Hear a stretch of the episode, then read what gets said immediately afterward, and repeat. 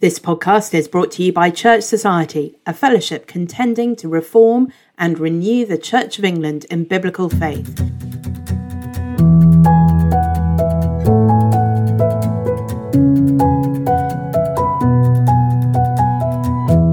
You'll find more information about Church Society and all the things that we do on our website, churchsociety.org.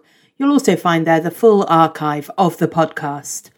Welcome to the Church Society podcast. I'm Lee Gatiss, the director of Church Society, and I'm joined today by Chris Moore, who is a vicar in Hereford Diocese in the rural heartlands of England, and also our regional director for the South and Southwest. How are you today, Chris?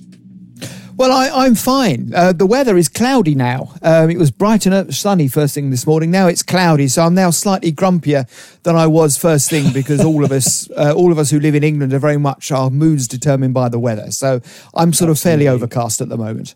That's a very English way to begin a podcast. Thank you. Now um, we are just at the end of uh, a couple of weeks of mourning for Her late Majesty Queen Elizabeth II. Uh, and uh, the nation has been mourning uh, and remembering her life and celebrating the accession of a new king, or at least marking that in various ways. We've had a number of church services, national church services, broadcast live on the BBC and so on. Uh, and uh, those things have been quite interesting theologically. And it wasn't always the time to comment on uh, the theology of, of what was going on uh, at the time, and some of the um, how can I put it less good theological things that have been going on. Um, but after the period of mourning, it might be time for us to reflect on those, to think back, look mm. back, and see what we can uh, learn from what's happened. So, Chris, I wonder if you'd like to start. Tell us about how death has been portrayed in these last couple of weeks. How, how have you noticed that being talked about?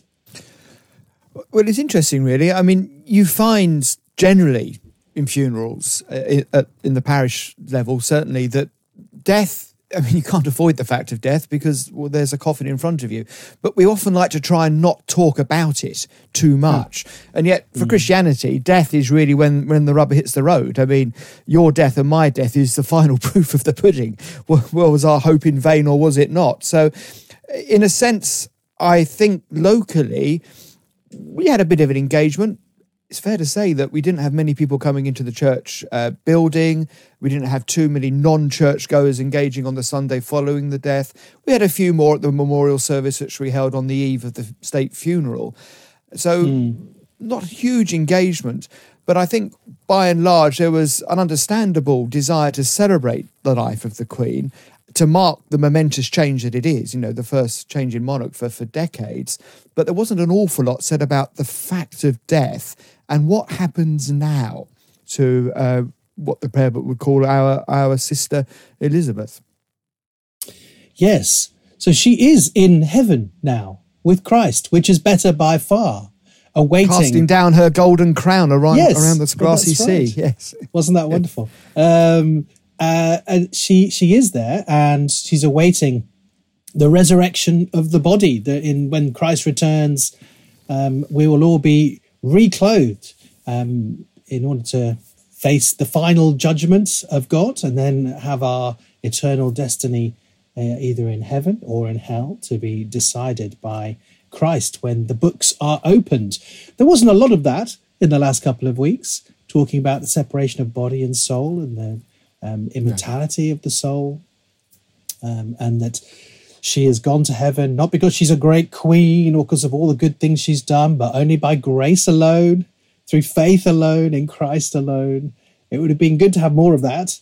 Um, think? I think that's true. Though I think it's also fair to say that within the liturgy, um, particularly the more prayer book focused liturgy of mm. the, the service at Windsor Castle, uh, the the committal there, there was an awful lot of Christian content there, and uh, and once again, it, it just demonstrates that we can really lean into our uh, traditional liturgies in the Church of England and also our traditional hymns as well, which are, are, are full of that sort of hope as well, to give us material or things to say into mm. funeral services.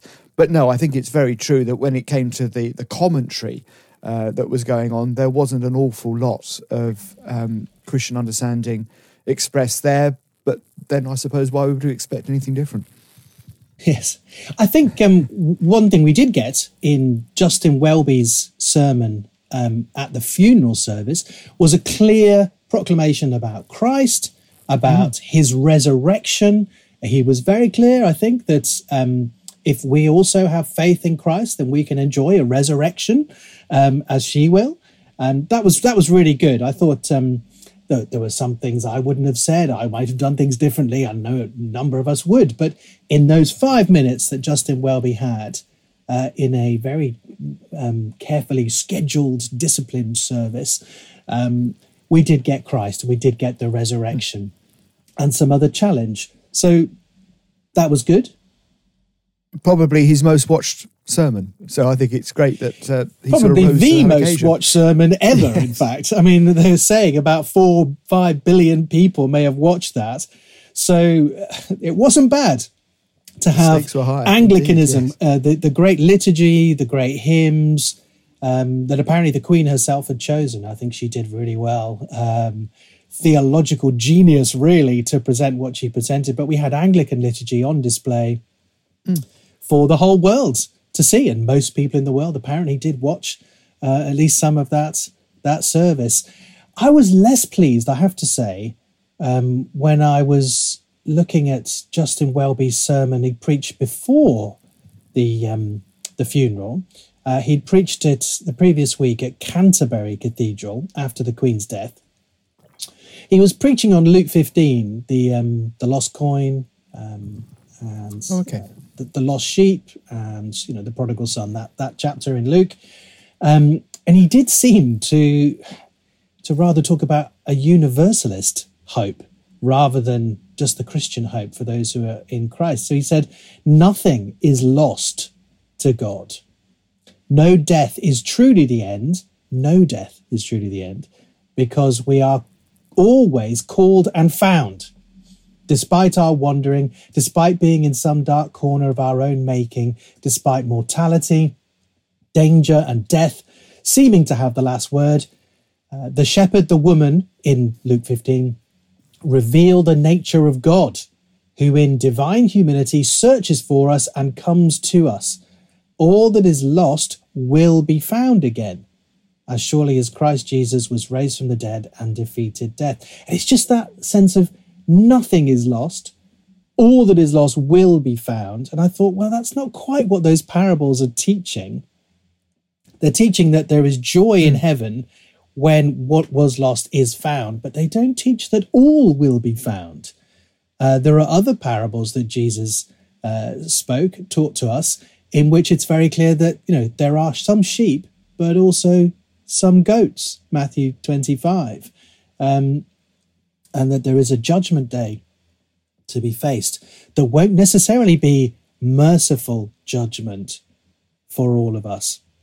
To pick up on a phrase that uh, the Archbishop used in the funeral service, merciful judgment. So I, I wonder if you had any thoughts on that. Uh, a hope in I, universal salvation to come for everybody who dies that's sometimes preached at funerals.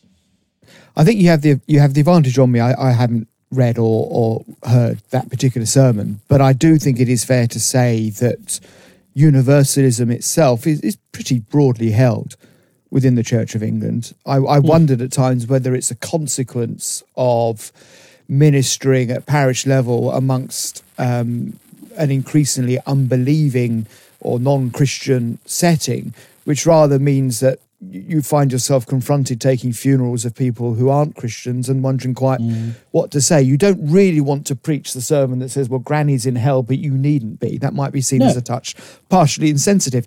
And well, that's not the way to put it, is it? Of course, there are probably nicer ways. But There's I think a time and a place. always, but I think there is that temptation always to go down the universalist route, whether you do it um, by commission or omission, by the things you don't say as much as you, you might say. And, and I think that's increasingly sharp at, at parish level um, because you are dealing much more so with, with um, the funerals of people who profess no faith at all. I also think it's a way of comforting ourselves in the Church of England as we find that Our numbers continue to fall. And it's a way of kind of saying to ourselves, but it doesn't really matter much because everybody's going to get there anyway. I don't know whether that plays in, but I'm certainly I I do at times wonder whether actually our universalism is a rather deeper issue than the various issues that are arising around LLF and um, and the things with sexuality. That that's important, but universalism is much more fundamental and is not being addressed. Uh, in the way that we do ministry, it rather takes the edge off mission if none of it really matters. It anyway. does. It really does. And actually, it's very un Anglican. So um, I've got my prayer book here, and I look at the back of my prayer book at the, the articles of religion, and um, we're told that we only obtain eternal salvation by the name of Christ.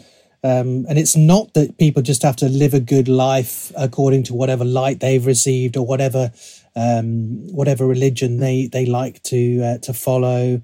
Um, that is actually the only place, I think, where there's an Anglican anathema. Uh, so it actually says you're you're to be accursed um, if you if you preach this kind of universalism. Uh, that everyone will be will be saved as long as they've you know framed their life according to whatever law or light of nature that they like to follow. So it's interesting that that, that was preached then in Canterbury Cathedral, but when Justin Welby had before him John 14, verse 6, uh, from the, the reading that we had, and wasn't that amazing to hear John 14, 6 and 1 Corinthians 15? Read so Great well. resurrection hope in Christ alone, who is the only way to the Father. When that's before um, the Archbishop, he then preached a, a sermon which I think was much clearer on those points. So, Yeah. um, I think just going back to university, universalism as well. I mean, I've certainly heard it put by by colleague, clergy colleagues of mine in various deaneries that it's not that we're simply saying that those who live good lives go to heaven, but that everybody goes to heaven regardless. I had this conversation with uh, with somebody once again, a clergy clergy colleague. Um, no, everybody goes to heaven. To which all I could respond is, "Well, you you can share your cloud with Hitler. Then I don't think I'll have him on mine." But it was a yeah. that, it's a very deep set thing. I think. I think that's right. Uh, we we often have bishops on Twitter uh, denouncing, oh, who is it? You know, Vladimir Putin or um, somebody who's murdered somebody, or um, you know, the people who murdered George, the, the guy who murdered George Floyd, for example. They will be utterly condemned, and there's no sense that, that they talk then about. Well, of course, the murderer of George Floyd is going to heaven. Um, Vladimir Putin is going to heaven. Um, of course, we don't say that. Um, because we know when we're confronted with deep injustice like those things that there is well a need for for judgment. And it won't always be merciful judgment. It will be strict equitable absolutely righteous pure and holy judgment. And that's what we all have to face. Um thank and there is goodness for irony. justification by faith alone is all i can say. Well, Well, indeed. And I think there is an irony that, that those who often most vigorously and understandably seek social justice are also those who will very often um, insist that there is no equivalent kind of justice in heaven. So it doesn't particularly matter anymore. Those who are cancelled on earth will be uncancelled again in, in heaven. And it's, uh, it's an, just an interesting sort of irony in that that we perhaps we seem to have taken justice out of the hands of God and put it into the hands of Twitter instead. Wow, that's an amazing way to see it. yes. And we get our righteousness from Twitter, don't we? From the number of likes or retweets that we get and the number of followers we have. That demonstrates our righteousness. Uh, we can virtue signal um, and, and gain righteousness and great standing with people. But actually, all this will count for nothing before God on the last day.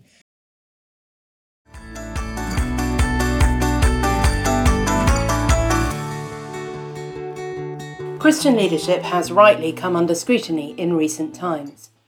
The Fellowship of Word and Spirit Conference 2023 seeks to take stock of that and reflect on some pertinent questions that arise from the Bible, from theology, and from the world today. What does it mean to lord it over people like the rulers of the Gentiles? Who is there who can tell you to do something you don't want to do?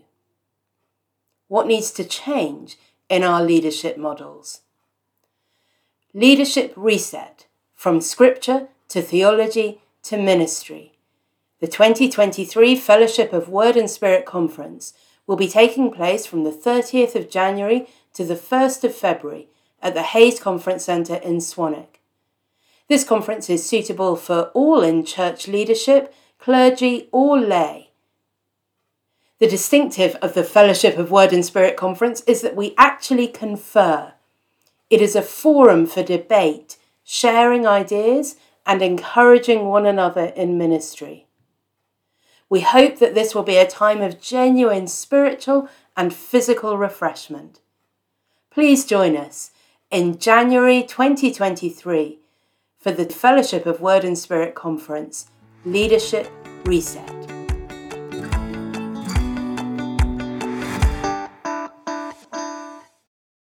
One other thing I think about some of the services we had is that a lot of what we heard was in old fashioned language, wasn't it? So we had a lot of mm. these and thys and thous and uh, smiteth and uh, other um, strange endings to our verbs and so on. Um, and I, I think uh, Liz Truss did very well, the Prime Minister, to uh, to struggle yes. through, and Baroness Scotland in the funeral service through some of the quite archaic um, King James version English that we we had. I can see why that might give a sort of air of solemnity and ancient uh, resonance to such an occasion, but I think I would have preferred it if we'd had a modern version of the Bible. Just as Justin Welby didn't preach in 17th century English, why hmm. couldn't we have had the Bible read in 21st century English? What, what do you make of that? I think there's something in that. I think there. I mean, I am a great lover and user of, of the prayer book, and certainly my parishes, two of them are very much prayer book parishes. Um, but I think when it comes to I well, I, I, think put it this way: I often find the King James version harder or translation harder to get my head around than I do the Book of Common Prayer. Whether that's just mm. because I'm more familiar with the Book of Common mm-hmm. Prayer, or whether it's language patterns have endured because it's been much more said throughout the centuries, I don't know. But I think when it comes to the reading of Scripture, you really do want that to be clear, as clear as you mm. can. I mean, you want it to be a mixture of um, faithful in its translation and clear in its translation. And sometimes those aren't easy to put together. But I do think we have a, a mm. duty to try and uh, have the gospel read as clearly, or the scriptures read rather, as clearly as we possibly can again, I mean, the, the, the Book of Common Prayer itself in the Articles of Religion at the back does say that worship should be in a language understanded of the people. Uh, it needs to be in a language that people can actually grasp, not in Latin. That's what we got rid of at the Reformation. So we could actually worship, um, hear God speak and respond to him in prayer in our own heart language. I think we, we, we should put that into practice um, um, in such services. I hope that perhaps um, in future services with um, under our, our, new king. Uh, long may he reign. That uh, such things might be uh, brought in. Um, I do like the old language. I mean, it's lovely, but uh, it's meant to communicate something, and especially if we're considering the audience we're speaking to, four or five billion people perhaps watching that service. I doubt that they all had English as their first language. Many would have had Indeed. some sort of English, and therefore it would have been good if it was spoken in an English that they could understand. And I doubt that anybody around the world is learning English as a second language by um, reciting the King James version of the Bible. So it would have been kinder, I think, to the to the congregation of four billion, and probably to most of the congregation who are assembled there in Westminster Abbey, to have had it in a in a more modern translation. But there we are. Perhaps I'm in danger of becoming a grumpy old man, um, as you are Indeed. too, Chris. Well, I'm two years older than you, so I'm two years more grumpy. no, I think there's another thing which I wanted to bring up, which is that words do matter. So we had lots of great words, you know, the words about the gospel of resurrection, the liturgy, the words there, uh, the words that were spoken. Um, words do matter. And so I was somewhat annoyed I've got to confess, during the um, accession service, the accession council, I mean, um, mm-hmm. when His Majesty the King was proclaimed as the new king by uh, the Privy Council, lots of people came in and signed things, and there was an official proclamation. And that was all great. And uh, the king took an oath during that service to um, defend the Protestant constitution of Scotland, that he would be a Protestant king. Uh, and he said, I think the day before, in his um, wonderful uh, first speech as king to the nation, that he um, was uh, brought up as an Anglican and uh, lived and was nurtured in that faith and would continue that. Um, those are good things. And then while he was um, while he was proclaiming this in his accession council, uh, the BBC had Vernon Bogdanor, who is a political constitutional um, scholar, uh, uh, knows his stuff and is, is often a very good commentator on these things. But um, he's from the New College of the Humanities, which is known for people like Peter Singer, uh, the terrible ethicist with all sorts of um, horrendous ideas, and Richard Dawkins, of course, famously very atheistic place. While Vernon Bogdanor from the New College of the Humanities said all of these words about the church and about Protestantism and so on were, and I quote, purely of symbolic significance. They were without legal significance. They are mainly traditional. So nobody, nobody should be offended by any of this. And I thought, well, I'm offended. I'm offended that you're saying that. Um, that you're saying that we, we shouldn't take any notice of what was said at that accession council in these very symbolic um, um, but meaningful legal ceremonies. So words do mean something. Oaths especially mean something. So an official oath taken by the king before the nation, that means something. Um, if if words and oaths don't matter, then civilization crumbles, doesn't it, Chris? Well, yes. I think it's hard to sort of yeah know where you stand if you can make words either mean what you want or you don't mean what you say. I'm, mm. I'm, as you were saying all of that, I was again, um, my mind went to various um, sort of sessions in vestries after the ends of licensing services where I've been, where there's been chuckling over, well, which bit did you cross your fingers in when you had to swear the oaths as yes. you do? You know, yes. um, at your license service, and and you know, I, I, get a little bit uncomfortable with that because I, I sort of feel I want people to to trust what I say mm. and and know that what I say I mean. Um, no, I do think words do mean something, and I think it's um, no mistake that one of we have obviously the revelation of, of God within within all of creation, but we also have the special reservation, uh, re-. I can get the words out. Revelation. Revelation uh, is is verbal. It is a verbal. Uh, it is written to us. It is done through mm. words, and Jesus is Himself, obviously, the Word. So I think no, we, we would want to try and say that things do mean things. Um, certainly, that kind of relativism uh, doesn't seem to wash with HMRC. You know, when I say my income might say that figure, but by that I mean it's actually only half, so I'm only going to pay half the tax. We seem yes. to have absolute um, truth and absolute things with numbers in that way. Well, perhaps we should treat words in a similar pattern.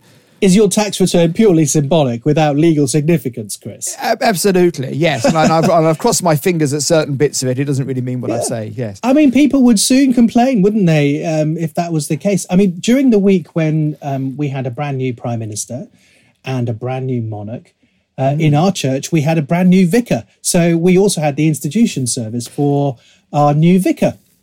And uh, in that service, um, it was rather nice, actually. The vicar got to declare his allegiance to King Charles III.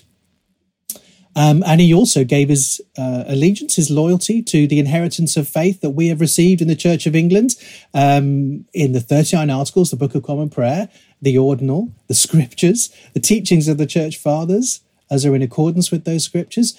And he was saying those things, and I was, my heart was strangely warmed to hear him say those things and to affirm those things if he was to turn around and then start preaching that he didn't actually believe um, in in the Trinity, um, and he didn't actually believe in um, the Reformed Protestant faith of the Thirty Nine Articles in the Prayer Book that he just declared his allegiance to and said that he believed and wanted to follow as his inspiration and guidance for ministry.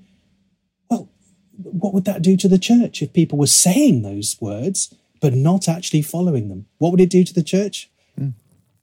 It would do what we well, see today in the church, which is that people say a lot of things um, in official services and oaths, but they don't actually mean them, and that leads to us to uh, having a whole lot of trouble, does it not? About as much trouble as you'd have if you said to your wife, Well, I didn't really mean those words of the wedding vows, I just said them. Yes. They were purely symbolic. They weren't of any legal significance, and they were mainly traditional.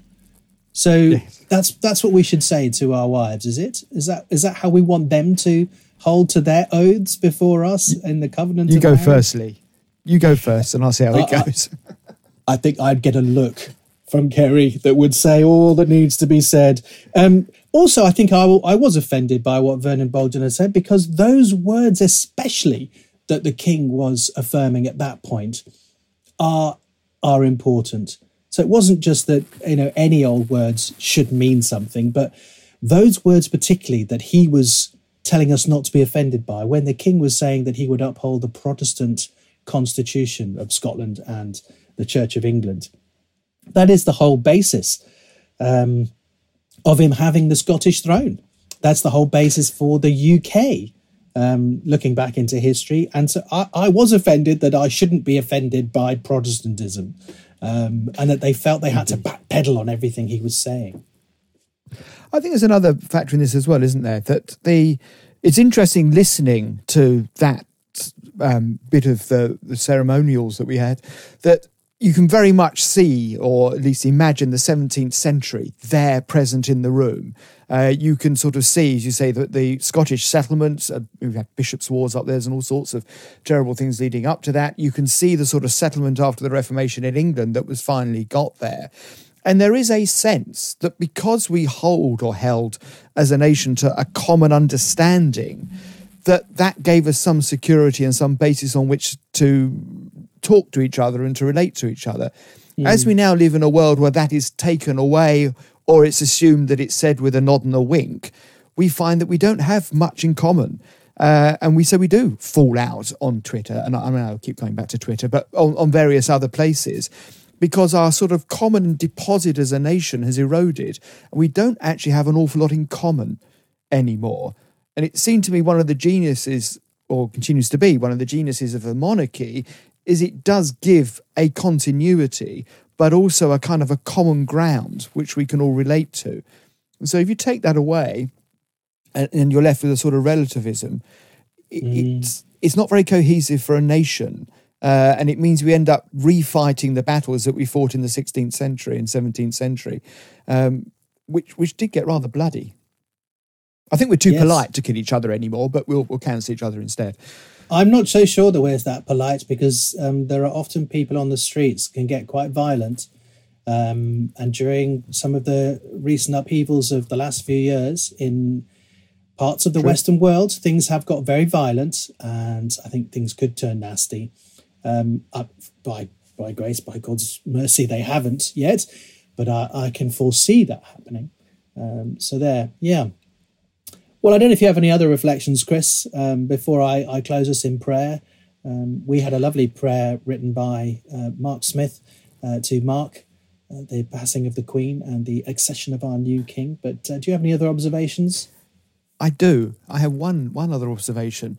It, it struck me as I, I, I preached at our sort of um, civic service, sort of quasi civic service last Sunday, I think it was in the evening, and preached on death because, well, that's what we were we were commemorating the death of the Queen, and it just occurred to me that there are these occasions where you can speak directly into very difficult issues for people, such as death, which aren't at funerals.